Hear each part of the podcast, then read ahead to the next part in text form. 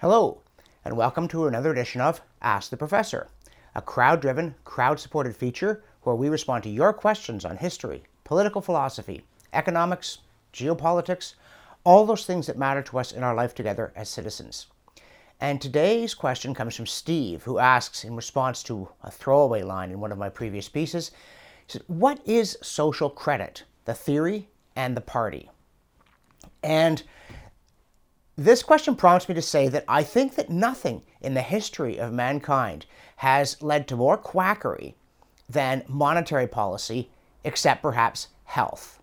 And social credit is not a theory about your health, it isn't about some bracelet you can wear or some supplement you can take or some miracle exercise that will make you hot from head to toe in five minutes a day or any of that sort of thing. It is a theory about money and then parties that were founded based on this theory.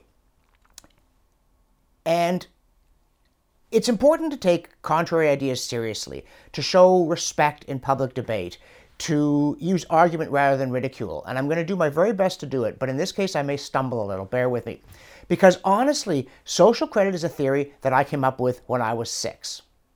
I was walking along, I was looking in the window of some store, and there were things for sale, and I thought, gee, there are a lot of people who can't afford that because they don't have enough money. The government should print more money and give it out and then more people could have things and there'd be less poverty. And I thought, wow, that's that's great. That's quite a simple solution to what's been, I gather, a rather persistent problem in human life. And by the time I reached seven, I thought, no, wait a minute, that would never work. If you just gave it all this money, the price of things would go up and people would not be better off. So I eventually started investigating economics from other angles and became a staunch Austrian school free marketeer. Social creditors apparently never did this. I'm sorry, I know it sounds like I'm just sneering, but this is the truth. The social credit theory is that there's not enough money, that money is deliberately restricted by the machinations of the government controlled by sinister interests who benefit from a concentration of what wealth there is in their hands. And it takes all kinds of different forms. It's not always called social credit. Back in the late 19th century, there was this huge reform movement in the United States, led by the magnificent speaker, William Jennings Bryan, three times Democratic candidate for the presidency. Um, they called him the boy orator of the Platte because he was young and he was from Nebraska, which is where the Platte River is. Somebody said, Yeah, it's an apt comparison, like the Platte River. He's a mile wide at the mouth and six inches deep. But Bryan's theory was that because the US dollar was backed only by gold, the government in those days could only print as many dollars as it could actually redeem for gold that it owned in various places, like the famous Fort Knox. And Bryan thought that means there's too little money, there's too little economic activity, the rich have a stranglehold, everybody else suffers. And he gave this cross of gold speech at the Democratic Convention in, uh, I think, 1896 where he ended up by saying, You shall not press this crown of thorns upon the brow of mankind, you shall not crucify mankind upon a cross of gold. Yea, and the audience went nuts. Literally as well as figuratively. Because his idea was, well, if only the United States government would also issue money backed by silver, then there would be more money, and so people would have more money and they'd be richer, which is to confuse money and stuff.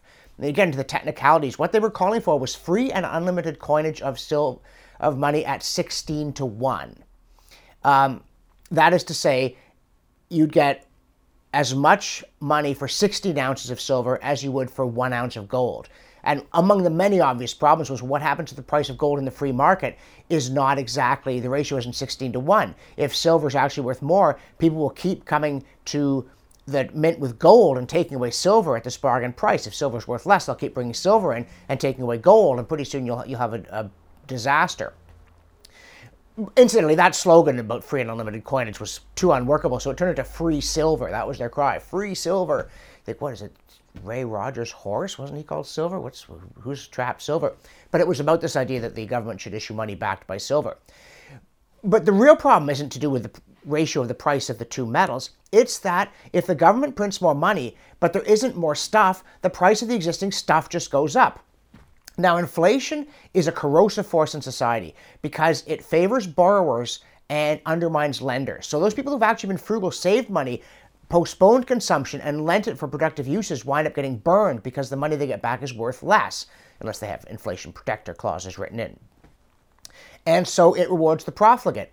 Also, depending how the government puts the money into the economy, it can redistribute income at the same time that it drives up prices. If it gives all the new money to a reasonably small group of people, obviously they're going to wind up better off. Everybody else will wind up worse off because the ratio of total money in circulation that these people have now rises, so everybody else's goes down. But fundamentally, it confuses money with stuff. And the social credit movement had the same idea that the government was somehow cheating the people by not issuing enough money. And they come up with all kinds of ingenious ways that you could back that money. And some of them actually also have anti Semitic theories that it's Jewish bankers that are doing this. Others are at least free of that taint, as they are free of any genuine acquaintance with economics and monetary theory, which is a somewhat difficult subject. I am the first to concede that. But a bottom social credit is the idea that if we printed more money, people could have more stuff, and it's not true. It might affect who gets the stuff and under what conditions. But in and of itself, it can't make there be more stuff. I mean, you need money. A society with no money would obviously benefit from getting some money. It makes exchange much easier, especially over time, where somebody says, I will take this today uh, in return for promise to give you something else tomorrow. Money is a much better way of embodying that promise, much more flexible. You know, you can you can trade it, you can exchange it, it can do all kinds of things. It's kind of a universal solvent. But the value of money should be held essentially constant relative to the stuff that's in circulation. As the economy grows, you want the money supply to grow to accommodate that growth so that prices are stable and there's enough money to lubricate commerce, which is what it really does. Now, various parties got formed on the social credit theory, and those that persisted, especially in Alberta, persisted because they pretty quickly dropped the monetary insanity and just became more normal conservative or populist parties. Um, their ostensible allegiance to the doctrines of Major Douglas, who discovered the idea of printing money, uh, notwithstanding, they basically ran reasonably sensible operations as governments go, and thus they were able to persist for some time. But the fundamental idea is completely flawed, and it's flawed for the reason that I saw when I was seven years old. If you increase the amount of money, you just have more dollars chasing the same number of goods, and prices go up. And again, depending how you inject it, because if the government prints the money and then spends it itself, it amounts to a tax increase. The government doesn't formally raise your taxes, but because it's getting stuff for all this new money that it's injecting into the economy, uh, it actually takes a good deal more of what's produced, at least during the inflationary wave. And as we all know, Weimar Germany being the most horrendous example, but actually, no, now it's Zimbabwe, so they outdid them. Zimbabwe actually inflated its currency out of existence. They abandoned, they don't have a national currency because by the time the inflation rate reached uh, billions of dollars, billions of percent a month, and it literally did do that, nobody would touch a Zimbabwean dollar, not even to start a fire with.